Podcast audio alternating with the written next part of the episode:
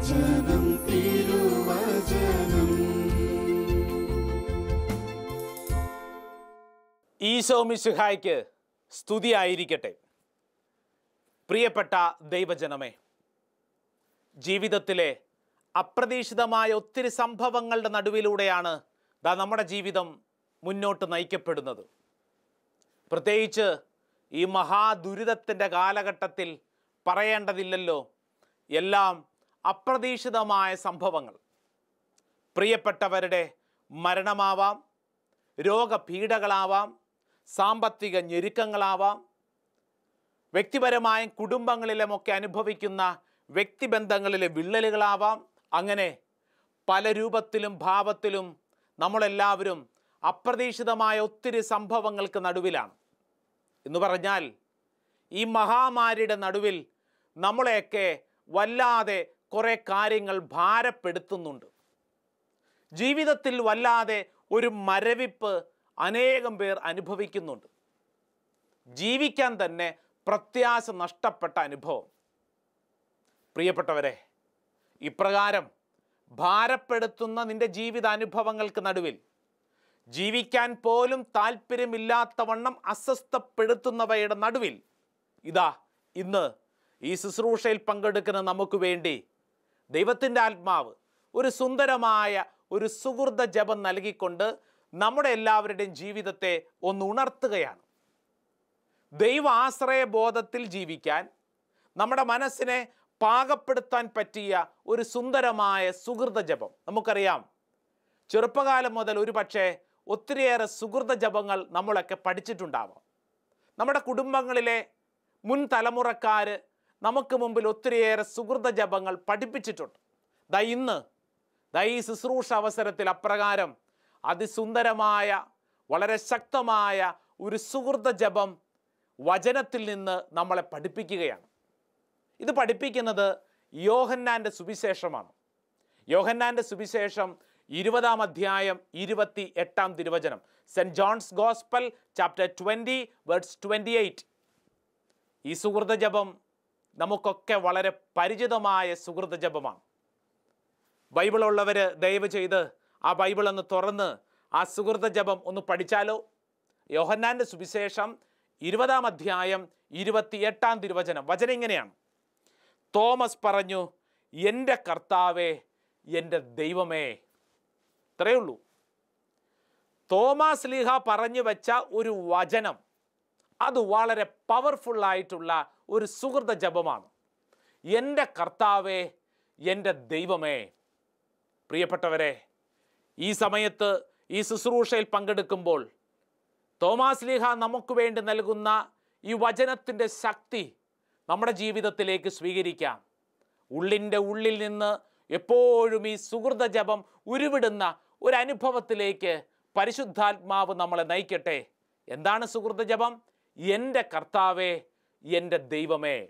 സാധിക്കുമെങ്കിൽ നിങ്ങളുടെയൊക്കെ അടുത്ത് നിങ്ങളുടെ പ്രിയപ്പെട്ടവരോ സുഹൃത്തുക്കളോ കുടുംബാംഗങ്ങളൊക്കെ ഉണ്ടെങ്കിൽ അവരോടൊക്കെ ഒന്ന് പറഞ്ഞു കൊടുക്കുക. എന്റെ കർത്താവേ എന്റെ ദൈവമേ എന്നുള്ള ഈ സുഹൃത ജപം ഇത് ജീവിതത്തിൽ അത്ഭുതങ്ങൾ ഉളവാക്കുന്ന ഒരു സുഹൃത ജപമാണ്. ഇതറിയണമെങ്കിൽ വിശുദ്ധ ഗ്രന്ഥത്തിൽ ഇപ്പോൾ പ്രതിപാദിച്ചിരിക്കുന്ന ഈ വചനത്തിന്റെ അല്പം പിന്നാമ്പുറം പരിശോധിച്ചാൽ മതി. നമുക്കറിയാം. ഉദ്ധാനത്തിന് ശേഷം യേശു ശിഷ്യന്മാർക്ക് പ്രത്യക്ഷപ്പെട്ടു. യോഹന്നാന്റെ സുവിശേഷം ഇരുപതാം അധ്യായം പത്തൊൻപത് മുതലുള്ള വചനത്തിൽ അതിനെക്കുറിച്ച് കൃത്യം വ്യക്തമായി രേഖപ്പെടുത്തിയിട്ടുണ്ട്. വചനം ഇങ്ങനെയാണ്. ആഴ്ചയുടെ ആദ്യ ദിവസമായ അന്ന് വൈകിട്ട് ശിഷ്യന്മാർ യഹൂദരെ ഭയന്ന് കഥ കടച്ചിരിക്കെ യേശു വന്ന് അവരുടെ മധ്യ നിന്ന് അവരോട് പറഞ്ഞു നിങ്ങൾക്ക് സമാധാനം. എത്ര ശിഷ്യന്മാർ അതിന്റെ അകത്തുണ്ട്? നമ്മൾ പരിശോധിക്കുമ്പോൾ മനസ്സിലാകും ഏകദേശം പത്ത് പേര് കഥകടച്ച് വീട്ടിനുള്ളിൽ ഇരിക്കുകയാണ്. രണ്ട് പേരില്ല. ആരൊക്കെയാണ് ഈ രണ്ട് പേർ? ഒന്നാമത് യൂദാസ്. പോയി. പിന്നെയുള്ള ഒരാൾ ആരാന്നറിയോ? തോമസ്. തോമസ് ഈ പത്ത് പേരിൽ ഇല്ല. തോമസിനെ കുറിച്ച് വചനത്തിൽ എഴുതിയിട്ടുണ്ട്. ബൈബിളിൽ ഒന്ന് വായിച്ചു നോക്കിക്കേ. യോഹന്നാന്റെ സുവിശേഷം ഇരുപതാം അധ്യായം അതിന്റെ ഇരുപത്തിനാലാം തിരുവചനം. വചനം പറയുന്നു പന്ത്രണ്ട് പേരിൽ ഒരുവനും ദിദീമോസ് എന്ന് വിളിക്കപ്പെടുന്നവനുമായ തോമസ് യേശു വന്നപ്പോൾ അവരോടുകൂടെ ഉണ്ടായിരുന്നില്ല. അപ്പൊ ഈ തോമസ് പത്ത് പേർ അനുഭവിച്ച കാര്യങ്ങളൊന്നും അനുഭവിക്കാൻ ഭാഗ്യം ലഭിക്കാത്തവനാണ്. അവന്റെ ജീവിതം മറ്റൊരു വഴിയിലൂടെയാണ് പോകുന്നതെന്ന് അർത്ഥം. അങ്ങനെ ഈ പത്തു പേർ അനുഭവിക്കാത്ത കാര്യങ്ങളോടുകൂടെ ജീവിക്കുന്ന തോമസ് ആണ് ദാ വിളിച്ചു പറയുന്നത് എന്റെ കർത്താവേ എന്റെ ദൈവമേ. പ്രിയപ്പെട്ടവരെ ഈ വചനം വായിച്ചു പോകുമ്പോൾ ഒരു കാര്യം നമ്മൾ കൃത്യമായിട്ട് പഠിക്കണം. ഈ പത്ത് പേര് അവരുടെ മാനസികാവസ്ഥ എന്തായിരുന്നു? തോമസ് ഒഴിച്ച് ബാക്കി പത്ത് പേരും. വചനത്തിൽ കൃത്യമായിട്ട് പറയുന്നു ശിഷ്യന്മാർ യഹൂദരെ ഭയന്ന് കഥ കടച്ചിരിക്കുകയായിരുന്നു. അവർ വല്ലാതെ പേടിച്ചിരിക്കുകയാണ്. പേടിച്ച് വിറങ്ങലിച്ച് കഥ കടച്ച് അത് ആ വീടിനുള്ളിലിരിക്കുകയാണ് പത്തു പേർ. അപ്പോൾ ഈ തോമസോ വചനത്തെക്കുറിച്ചുള്ള വ്യാഖ്യാനങ്ങൾ പലതും വായിച്ചു വരുമ്പോൾ തോമസിനെ കുറിച്ച് ഇങ്ങനെ ഒരു വചന വ്യാഖ്യാനമുണ്ട് അത് ഇങ്ങനെയാണ്. തോമസ് അവൻ പേടിയില്ലാത്തവനായിരുന്നു. അവൻ പേടിയില്ലാത്തവനായിരുന്നു. അവൻ ധൈര്യമുള്ളവനായിരുന്നു. അവന്റെ സ്വഭാവ രീതിയിൽ തന്നെ ഈ ധൈര്യം ഉണ്ടായിരുന്നു. അതുകൊണ്ടാണ് എല്ലാവരും പേടിച്ച് കഥകടച്ച് ഇരിക്കുമ്പോൾ ഇവൻ മാത്രം ആരെയും പേടിക്കാതെ ഒരു കൂസലുമില്ലാതെ നടക്കുന്നു. പ്രിയപ്പെട്ടവരെ ഇങ്ങനെ ധൈര്യമായി ജീവിച്ച ഒരുവൻ ആരെയും പേടിക്കാതെ ജീവിച്ച ഒരുവൻ ദാ ഈ സമയത്ത് പേടിച്ചരണ്ടിരിക്കുന്ന ഈ മഹാമാരിയുടെ അപ്രതീക്ഷിത സംഭവങ്ങൾക്ക് നടുവിൽ അസ്വസ്ഥപ്പെട്ടിരിക്കുന്ന മനസ്സ് മരവിച്ചിരിക്കുന്ന എന്നോടും നിങ്ങളോടുമാണ് ഈ സുഹൃത ജപം പങ്കുവയ്ക്കുന്നത്. എന്റെ കർത്താവേ എന്റെ ദൈവമേ. പ്രിയപ്പെട്ടവരെ തോമസിനെ കുറിച്ച് വായിക്കുന്തോറും ഈ കാര്യം നമ്മളെ കൃത്യമായിട്ട് ബോധ്യപ്പെടുത്തും.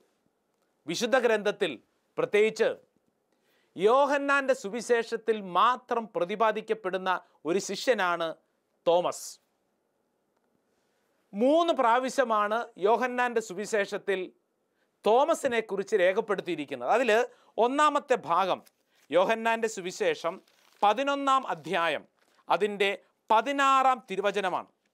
പതിനൊന്നാം അധ്യായം നമുക്കറിയാം ലാസറിന്റെ മരണത്തോട് ബന്ധപ്പെട്ട് എഴുതി ചേർത്തിരിക്കുന്ന ഒരു അധ്യായമാണ്. പതിനൊന്നാം അധ്യായം പതിനാറാം തിരുവചനത്തിൽ നമ്മൾ ഇങ്ങനെ വായിക്കുന്നു. ദിദീമോസ് എന്ന തോമസ് അപ്പോൾ മറ്റ് ശിഷ്യന്മാരോട് പറഞ്ഞു അവനോടൊപ്പം മരിക്കാൻ നമുക്കും പോകാം. ഇതാണ് യോഹന്നാന്റെ സുവിശേഷത്തിൽ ദിദീമോസ് എന്നുള്ള തോമസിനെ കുറിച്ച് എഴുതിയിരിക്കുന്ന ഒരു വചനഭാഗം. അവന്റെ സ്വഭാവം അവന്റെ വാക്കുകളിൽ വളരെ വ്യക്തമാണ്. ലാസറിന്റെ മരണത്തോട് ബന്ധപ്പെട്ട് യേശു നടത്തുന്ന ചില നിലപാടുകൾ ചില നയപ്രഖ്യാപനങ്ങൾ ശിഷ്യന്മാരെ അസ്വസ്ഥപ്പെടുത്തി. കാരണം ഇനി മുമ്പോട്ട് പോകുമ്പോൾ സഹനമാണ് മരണമാണ് ജെറുസലേമിൽ കാത്തിരിക്കുന്നതെന്ന് യേശു പ്രഖ്യാപിക്കുമ്പോൾ കൂടെയുള്ളവർ ഭയപ്പെടുകയാണ്.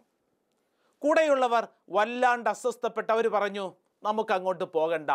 എന്നാൽ കൂടെയുള്ള പേടിച്ചരണ്ടിരിക്കുന്നവരെ അത് ബലപ്പെടുത്തിക്കൊണ്ട് തോമസ് പറയുകയാണ് നമുക്കും അവനോടൊപ്പം പോയി മരിക്കാം. ഇതാണ് തോമാസ് ലീഹായുടെ ഒരു സ്വഭാവം. അതുകൊണ്ടാണ് ഞാൻ പറഞ്ഞത് പത്തു പേരും കഥ കടച്ച് പേടിച്ചിരിക്കുമ്പോൾ ദ തോമസ് പേടിയില്ലാതെ തെരുവീതിയിലൂടെ നടക്കുകയാണ്. അവൻ ആരെയും പേടിക്കുന്നില്ല. കാരണം അവന്റെ ഉള്ളിൽ വ്യക്തമായ ചില കാഴ്ചപ്പാടുകളുണ്ട് ചില ദർശനങ്ങളുണ്ടെന്നർത്ഥം. രണ്ടാമതായിട്ട് യോ ഈ തോമസിനെ കുറിച്ച് എഴുതിയിരിക്കുന്ന വചനഭാഗം യോഹന്നാന്റെ സുവിശേഷം പതിനാലാം അധ്യായം അതിന്റെ അഞ്ചാം വചനത്തിലാണ്. വചനം ഇങ്ങനെയാണ്. തോമസ് പറഞ്ഞു കർത്താവേ നീ എവിടേക്ക് പോകുന്നുവെന്ന് ഞങ്ങൾക്കറിഞ്ഞുകൂടാ. പിന്നെ വഴി ഞങ്ങൾ എങ്ങനെ അറിയും? ഒരു ചോദ്യം ഇതാ തോമസ് ശിഷ്യന്മാരുടെ മുമ്പിൽ വെച്ച് അവതരിപ്പിക്കുകയാണ്. ഈ ചോദ്യത്തിനുള്ള ഉത്തരം യേശു പറയുന്നു. ആറാം വചനം. യേശു പറഞ്ഞു വഴിയും സത്യവും ജീവനും ഞാനാണ്. പ്രിയപ്പെട്ടവരെ ചുറ്റുവട്ടത്ത് നിൽക്കുന്നവരുടെ അസ്വസ്ഥത ഒരു ചോദ്യം പോലെ തോമാസ് ലീഹ ഉയർത്തുകയാണ്. ഈശോയെ ഇപ്പോൾ നീ പറഞ്ഞുകൊണ്ടിരിക്കുന്ന ഈ വഴി എങ്ങോട്ടുള്ള യാത്ര ഇതൊന്നും ഞങ്ങൾക്ക് മനസ്സിലാവുന്നില്ല. ഒന്ന് പഠിപ്പിച്ചു തരുമോ എന്തിനു വേണ്ടിയിട്ടാ? കൂടെയുള്ളവർക്ക് കാര്യത്തെക്കുറിച്ചൊരു ക്ലാരിറ്റി കിട്ടണം. അസ്വസ്ഥമായിട്ട് നിൽക്കുന്ന ഒരു പറ്റ ആളുകളാണ് കാരണം ഈ തോമാസ് ലിഹായാണ് തൊട്ട് മുമ്പ് പറഞ്ഞു വെച്ചത് അവനോടൊപ്പം നമുക്ക് മരിക്കാൻ പോകാം. എവിടെ? എങ്ങോട്ട് മരണം? എന്താണ് സംഭവിക്കുന്നത്? ഒന്നും അറിഞ്ഞുകൂടാ. അതുകൊണ്ട് കൂടെയുള്ളവർ അസ്വസ്ഥപ്പെടുന്നുവെന്ന് മനസ്സിലാക്കിയ തോമസ് ഇതാ ഈശോയോട് ചോദിക്കുന്ന ചോദ്യമാണ് എഴുതി വച്ചിരിക്കുന്നത്. വചനം പറയുന്നത് എന്താണ്? ഞാൻ പോകുന്നിടത്തേക്കുള്ള വഴി നിങ്ങൾക്കറിയാം. തോമസ് പറഞ്ഞു കർത്താവേ നീ എവിടേക്ക് പോകുന്നുവെന്ന് ഞങ്ങൾക്കറിഞ്ഞുകൂടാ. പിന്നെ വഴി ഞങ്ങൾ എങ്ങനെ അറിയും? കാരണം കൂടെയുള്ള ശിഷ്യന്മാരുടെ ഉള്ളിൽ ഇതൊരു ചോദ്യമാണ്.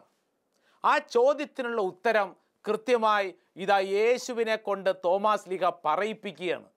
വഴിയും സത്യവും ജീവനും ഞാനാണ്.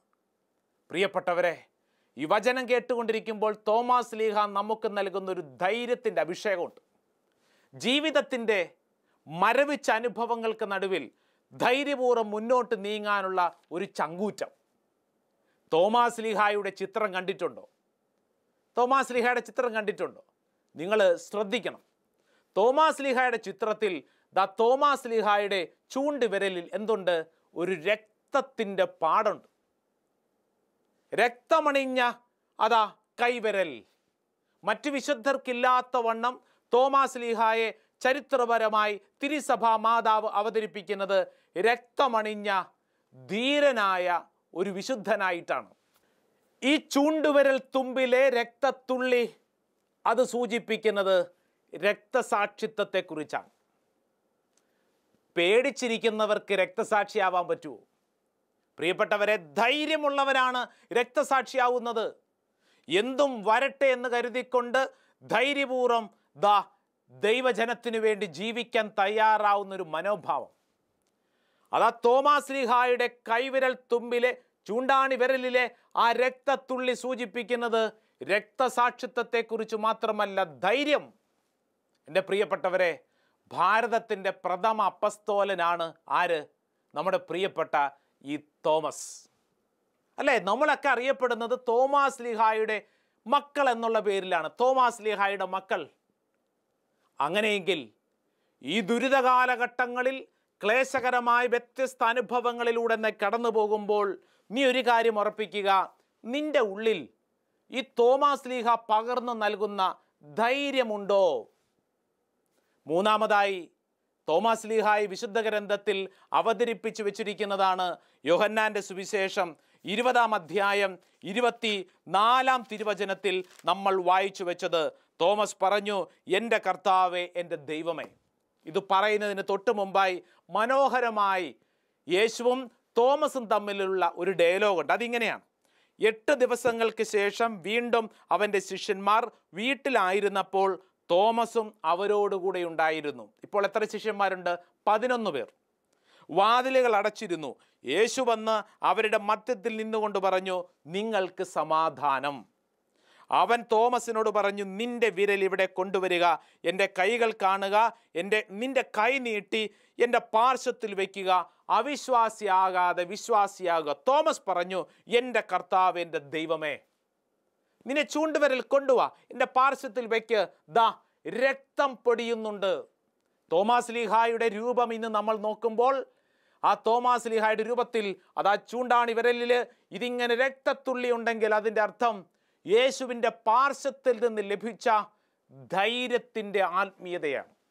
ഈ കാലഘട്ടത്തിൽ നമുക്ക് വേണ്ടതും ഈ ധൈര്യത്തിന്റെ ആത്മീയതയാണ്.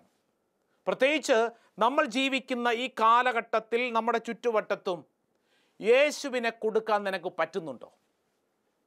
യേശുവിനെ മറ്റുള്ളവർക്ക് പകർന്നു കൊടുക്കാൻ പറ്റുന്നുണ്ടോ? അതോ നിന്റെ കംഫർട്ട് സോണിനുള്ളിൽ നിന്റെ സുരക്ഷിതത്വത്തിനുള്ളിൽ നീ ഇങ്ങനെ ശാന്തമായി വിശ്രമിക്കുകയാണോ? തോമാസ് ലീഹ പറയുന്നു നിന്റെ ജീവിതത്തിൽ ഇതൊരു വെല്ലുവിളിയായിട്ട് ഏറ്റെടുക്കണം.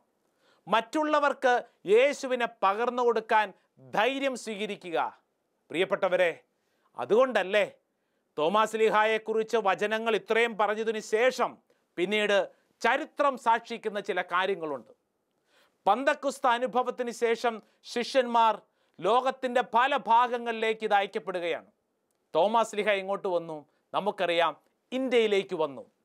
ഇന്ത്യയിലേക്ക് വന്നെന്നും ഭാരതഭൂവിൽ ഏഴര പള്ളികൾ സ്ഥാപിച്ചുവെന്നും വിശ്വാസം നമുക്കറിയാം.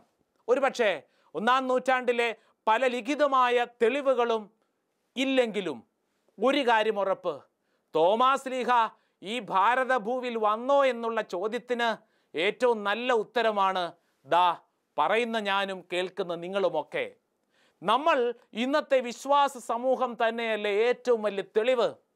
ഒരുപക്ഷെ ചരിത്രമൊക്കെ പരിശോധിക്കുമ്പോൾ ഈ ഭാരതഭൂവിലേക്ക് വന്ന ഒത്തിരിയേറെ കച്ചവടക്കാരും സഭാപിതാക്കന്മാരുമൊക്കെ തോമാസ് ലീഹ ഭാരതഭൂവിൽ വന്നു എന്നുള്ളതിന് കൃത്യം വ്യക്തമായ ചില രേഖകൾ കാണിക്കുന്നുണ്ട്. അതിനേക്കാളും വലുതല്ലേ നമ്മുടെ ജീവിതം നമ്മുടെ ജീവിതം. പ്രത്യേകിച്ച് എന്റെ ചെറുപ്പകാലം മുതൽ എന്റെ ഉള്ളിൽ നിറഞ്ഞു നിൽക്കുന്ന വലിയൊരു വിശുദ്ധനാണ് വിശുദ്ധ തോമസ് ലീഗ. കാരണം ഭാരതഭൂവിൽ സ്ഥാപിക്കപ്പെട്ട ഏഴര പള്ളികൾ ഒന്നാണ് എറണാകുളം അതിരൂപതയിൽപ്പെട്ട ചേർത്തലയ്ക്കടുത്ത് കോക്കമംഗലം എന്ന് പറയുന്ന ദേവാലയം. അതെന്റെ സ്വന്തം ഇടവക ദേവാലയമാണ്. ചെറുപ്പകാലം മുതൽ ആ ദേവാലയത്തിൽ ഈ വിശുദ്ധന്റെ മുമ്പിൽ ജീവിതത്തിന്റെ പല അനുഭവങ്ങളും കൃപകളായി സ്വീകരിക്കാൻ ദൈവം ഒരുക്കിയിട്ടുണ്ട്. കൈവിരൽ തുമ്പിൽ രക്തസാക്ഷിത്വത്തിന്റെ ചോരയുടെ ആ സാന്നിധ്യമുണ്ടെങ്കിൽ ഇത് ഈ ശുശ്രൂഷയിൽ പങ്കുപറ്റിക്കൊണ്ടിരിക്കുന്ന എല്ലാവർക്കുമുള്ള വലിയൊരു വെല്ലുവിളിയാണ്. എന്തിനു വേണ്ടി? ഈ ഭാരതഭൂവിൽ മാത്രമല്ല നീ ആയിരിക്കുന്നിടങ്ങളിൽ നിനക്ക് ലഭിച്ച വിശ്വാസം മറ്റുള്ളവർക്ക് പകർന്നു കൊടുക്കാനുള്ള വലിയൊരു ചങ്കൂറ്റം. പ്രത്യേകിച്ച് നമുക്കറിയാം നമ്മളൊക്കെ ചെറുപ്പകാലം മുതൽ സ്വീകരിച്ച വിശ്വാസം ലോകത്തിന്റെ പല ഭാഗങ്ങളിലേക്ക് കടന്നു ചെന്നപ്പോൾ ചെന്ന സ്ഥലങ്ങളിലൊക്കെ എന്തുണ്ടായി? ഒരു ചെറിയ ഒരു കൂട്ടായ്മ. നിങ്ങളിന്ന് പരിശോധിച്ച് നോക്ക്. ഞാൻ ഇന്ന് ഡൽഹിയിൽ നിന്നുകൊണ്ടാണ് ഈ ശുശ്രൂഷ നിങ്ങൾക്ക് വേണ്ടി പങ്കുവയ്ക്കുന്നത്. ഈ ഡൽഹിയിൽ എന്തുണ്ട്? എല്ലായിടങ്ങളിലും ചെറിയ ചെറിയ കൂട്ടായ്മകൾ ചെറിയ ചെറിയ ദേവാലയങ്ങൾ ദേവാലയങ്ങളിൽ പ്രാർത്ഥനകൾ. ഇതെവിടുന്ന? വർഷങ്ങൾക്ക് മുമ്പ് തങ്ങൾ ജനിച്ച ഓരോ ദേശത്തു നിന്നും കിട്ടിയ കൃപകൾ. ഈ കേരള മണ്ണിൽ നിന്നും മലയാളിത്വത്തിന്റെ ഏറ്റവും വലിയ നന്മ എന്താ? കിട്ടിയ നന്മ അത് ഇന്ത്യയുടെ പല ഭാഗങ്ങളിൽ. പിന്നീട് ദാ ഇന്ന് ചിന്തിച്ചു നോക്കിക്കേ ഗൾഫ് മലയാളികൾ അല്ലെങ്കിൽ യൂറോപ്യൻ രാജ്യങ്ങളിൽ അങ്ങനെ തുടങ്ങി ലോകത്തിലെല്ലാ ഇടങ്ങളിലും എന്തുണ്ട്? ഒരു ചെറിയ സഭാ കൂട്ടായ്മ. തോമാസ് ലിഹായുടെ മക്കൾ എന്ന പേരിലുള്ള ഒരു ചെറിയ കൂട്ടായ്മ ഒരുമിച്ച് പ്രാർത്ഥിക്കുന്നു. ദൈവ സാന്നിധ്യം സ്വീകരിക്കുന്നു. അതിന് നമ്മളെ ബലപ്പെടുത്തുന്നതാണ് തോമാസ് ലീഹ നമുക്ക് വേണ്ടി പങ്കുവെക്കുന്ന ഈ സുഹൃത ജപം. എന്താണ് സുഹൃത ജപം? എന്റെ കർത്താവേ എന്റെ ദൈവമേ. എന്റെ കർത്താവേ എന്റെ ദൈവമേ. പ്രിയപ്പെട്ടവരെ നമ്മുടെ ശ്വാസ നിശ്വാസത്തിൽ ഇതൊരു കൃപയായി സ്വീകരിക്കാം. എനിക്ക് പരിചയമുള്ള ഒരു വല്യപ്പച്ചനുണ്ട്. ആ വല്യപ്പച്ചൻ എപ്പോഴും പ്രാർത്ഥിക്കുന്ന ഒരു സുഹൃദയമുണ്ട്. എന്റെ അമ്മയെ എന്റെ ആശ്രയമേ. ഈ അപ്പച്ചനെ കാണുമ്പോഴൊക്കെ വലിയ സന്തോഷമാണ്. കാരണം എന്താണെന്നറിയോ? ഈ അപ്പച്ചൻ എപ്പോഴും ഈ സുഹൃത ജപം ഉരുവിട്ടുകൊണ്ടിരിക്കും. എപ്പോഴും ഉരുവിട്ടുകൊണ്ടിരിക്കും. സാധാരണഗതിയിൽ നമ്മൾ പലപ്പോഴും ഇപ്പം നടന്നു പോകുന്ന വഴിയിൽ നമ്മുടെ കാൽ ഒരു കല്ലിൽ തട്ടി. ഉടനെ തന്നെ നമ്മൾ പലപ്പോഴും പറയുന്നു അയ്യോ അല്ലേ? അങ്ങനെയല്ല പറയുന്നത്? അയ്യോ എന്നാൽ ഈ അപ്പച്ചൻ പറയുന്നത് എന്റെ അമ്മേ എന്റെ ആശ്രയമേ. ഒന്ന് തുമ്മി. ഉടനെ തന്നെ നമ്മൾ പലപ്പോഴും പറയാറുള്ളത് പലതരത്തിലുള്ള നെഗറ്റീവ് കമന്റുകളാണ്. എന്നാൽ ഈ വല്യപ്പച്ചൻ പറയുന്നത് എന്റെ അമ്മേ എന്റെ ആശ്രയമേ എന്ന് തുടങ്ങി ചെറിയ ചെറിയ കാര്യങ്ങളിൽ പോലും ഒരു ദിവസത്തിൽ പല തവണയായി മറ്റുള്ളവർ കേൾക്കെ ഈ അപ്പച്ചൻ പറയും എന്റെ അമ്മേ എന്റെ ആശ്രയമേ. അവരിപ്പോൾ ആ കുടുംബത്തിലുള്ള പലരും ഇത് ആവർത്തിക്കുന്നുണ്ട്. അവരെവിടെയൊക്കെ പോകുന്നുണ്ടോ അവിടെയൊക്കെ അവരൊരു സാക്ഷ്യം കൊടുക്കുകയാണ്. എന്റെ അമ്മേ എന്റെ ആശ്രയമേ എന്നതുപോലെ തന്നെ ദാ നിന്റെ ജീവിതത്തിൽ അത്ഭുതങ്ങൾ ഉളവാക്കുന്ന സുഹൃത ജപം. ഇതാ തോമാസ് ലീഹ പഠിപ്പിക്കുന്നു എന്റെ കർത്താവേ എന്റെ ദൈവമേ. നിന്റെ ജീവിതത്തിൽ ഈ സുഹൃത ജപം ആവർത്തിച്ചൊന്ന് പറഞ്ഞു നോക്കിക്കേ. അപ്പോൾ തന്നെ നമ്മുടെ ചിന്തകളെ ദൈവം വിശുദ്ധീകരിക്കും. നമ്മുടെ കാഴ്ചപ്പാടുകൾ മാറാൻ തുടങ്ങും. എന്റെ കർത്താവേ എന്റെ ദൈവമേ. പ്രിയപ്പെട്ടവരെ ഇതൊരു സുഹൃത്ത ജപമായി നമ്മുടെ ജീവിതത്തിൽ ഒരു ദിവസത്തിൽ തന്നെ പല തവണ നമ്മളിത് ആവർത്തിച്ച് ചെയ്യുക. ആദ്യമൊക്കെ ബോധപൂർവം ചെയ്യണം. നമ്മുടെ മനസ്സിൽ ഇത് പറഞ്ഞ് ശീലമില്ലാത്തത് കൊണ്ട് സ്വാഭാവികമായിട്ടും അത് പറയാൻ തോന്നില്ല. എന്നാൽ ബോധപൂർവം തന്നെ നമ്മുടെ മനസ്സിനെ പലതവണ പറഞ്ഞ് പറഞ്ഞ് പറഞ്ഞ് ഈ സുഹൃത ജപം പറഞ്ഞൊന്ന് പഠിപ്പിക്കുക. എന്റെ കർത്താവേ എന്റെ ദൈവമേ. അടുക്കളയിൽ ഭക്ഷണം പാചകം ചെയ്യുമ്പോൾ പ്രിയപ്പെട്ടവരെ ഇടയ്ക്കിടയ്ക്കൊക്കെ പറയുക എന്റെ കർത്താവേ എന്റെ ദൈവമേ. ഭക്ഷണം കഴിക്കുമ്പോൾ നിനക്ക് പറയാം എന്റെ കർത്താവ് എന്റെ ദൈവമേ. പഠിക്കുന്ന സമയത്ത് ഇടയ്ക്കിടയ്ക്ക് പറയാം എന്റെ കർത്താവ് എന്റെ ദൈവമേ. എന്ന് തുടങ്ങി നമ്മുടെ അനുദിന ജീവിതത്തിലെ ഓരോ പ്രവർത്തികളിലും ഓരോ പ്രവർത്തികളിലും ഈ സുഹൃത ജപം ആവർത്തിക്കുക ആവർത്തിക്കുക. അങ്ങനെ ആവർത്തിക്കുന്നതനുസരിച്ച് വലിയൊരു ശുശ്രൂഷയുടെ അഭിഷേകം ധൈര്യത്തിന്റെ ആത്മാവ് നമ്മളിൽ പ്രവർത്തിക്കാൻ തുടങ്ങും. സുരക്ഷിതത്വത്തിന്റെ മേഖല വിട്ടെറിഞ്ഞ് യേശുവിനെ മറ്റുള്ളവർക്ക് കൊടുക്കാൻ നമ്മൾ തയ്യാറാകും. ഇല്ലെങ്കിൽ എന്ത് സംഭവിക്കും? എന്നും ഞാൻ എന്റെ വീട് എന്റെ സുരക്ഷിതത്വം മാത്രം അന്വേഷിച്ചു കൊണ്ടിരിക്കും. ഈ ലോകത്ത് ദൈവം നിന്നെ സൃഷ്ടിച്ചിരിക്കുന്നത് നിനക്ക് ലഭിച്ച ദൈവകൃപ മറ്റുള്ളവർക്ക് പങ്കുവയ്ക്കാനല്ലേ? യേശുവിനെ മറ്റുള്ളവർക്ക് പങ്കുവയ്ക്കുന്നതിൽ പരാജയപ്പെട്ടാൽ അതല്ലേ ഈ ഭൂമിയിലെ ഏറ്റവും വലിയ പരാജയം? നമ്മൾ ചിന്തിച്ചു നോക്കിയാൽ നമ്മൾ ഒത്തിരി പല കാര്യങ്ങളും നേടുന്നവരായിരിക്കും അല്ലേ? ഡിഗ്രികൾ നേടിയവർ ഈ ശുശ്രൂഷയിൽ പങ്കെടുക്കുന്നുണ്ട് വലിയ വലിയ പദവികൾ എത്തിയവരുണ്ട് നല്ല വീട് വെച്ചവരുണ്ട് വാഹനം സ്വന്തമാക്കിയവരുണ്ട് ഒത്തിരി പണം ബാങ്കിൽ നിക്ഷേപിച്ചിട്ടുള്ളവരുണ്ട്. അങ്ങനെ തുടങ്ങി ഈ ലോകത്ത് നോക്കുമ്പോൾ ഒത്തിരി കാര്യങ്ങൾ നീ സമ്പാദിച്ചിട്ടുണ്ടാവും. എന്നാൽ നീ യേശുവിനെ കൊടുത്തിട്ടുണ്ടോ? ഉദ്ധാന അനുഭവത്തിന് ശേഷം ശിഷ്യന്മാരുടെ ജീവിതത്തിലുണ്ടായ മാറ്റങ്ങൾ ഈ കാലഘട്ടത്തിൽ എന്നെ കേൾക്കുന്ന പ്രിയപ്പെട്ടവരെ നിന്നെ ക്ഷണിക്കുകയാണ്. തോമാസ് ലീഹ നിന്നെ ദാ ചേർത്ത് പിടിക്കുകയാണ്. ഭാരത മണ്ണിന്റെ പുണ്യശ്ലോകനായിട്ടുള്ള ഈ തോമാസ് ലീഹ നിന്നെ ചേർത്ത് പിടിച്ചുകൊണ്ട് പറയുന്നു നീയും ഇതുപോലെ മറ്റുള്ളവർക്ക് മുമ്പിൽ യേശുവിനെ പറഞ്ഞു കൊടുക്കാൻ തയ്യാറാവുന്ന ഒരു മനസ്സുണ്ടാവുക. മറ്റുള്ളവർക്ക് യേശുവിനെ കൊടുക്കാൻ തയ്യാറാവുക. ഓർക്കണം യേശുവിനെ കൊടുക്കാൻ നീ പരാജയപ്പെട്ടാൽ അതാണ് ഏറ്റവും വലിയ പരാജയം. അതാണ് നമ്മുടെ ഐഡന്റിറ്റി സൂചിപ്പിക്കുന്നത്. നമ്മുടെ ജീവിതത്തിന്റെ ധന്യത എന്ന് പറയുന്നത് യേശുവിനെ മറ്റുള്ളവർക്ക് കൊടുക്കുക. പലരും ചിന്തിക്കാറുണ്ട് അതിനച്ചാ ഞാൻ എന്റെ വീട്ടിലല്ലേ ഞാൻ എന്റെ ഈ കൊച്ചു ജീവിതത്തിലല്ലേ ഞാൻ എവിടെ പോയി ഈശോയെക്കുറിച്ച് പറയാനാ? പ്രിയപ്പെട്ടവരെ അങ്ങൊങ്ങും ദൂരെ എങ്ങും പോണ്ട. ന്യായിരിക്കുന്ന ഇടങ്ങളിൽ യേശുവിന് വേണ്ടി സാക്ഷ്യം വഹിക്കുന്ന ഒരു ജീവിതം. അതാണ് രക്തസാക്ഷിയുടെ ജീവിതം. രക്തസാക്ഷിയുടെ ജീവിതത്തിനു വേണ്ടി നീ വേറെ എങ്ങും പോകണ്ട. ആദ്യം നീ ആയിരിക്കുന്ന വീട്ടിൽ ആരംഭിക്കുക. നിന്റെ വീട്ടിൽ അത്ര എളുപ്പമല്ല. നമ്മുടെയൊക്കെ ആഗ്രഹങ്ങളെ മറ്റുള്ളവരുടെ മുമ്പിൽ നിഹനിക്കുക അത്ര എളുപ്പമല്ല. അതാണ് രക്തസാക്ഷിത്വം.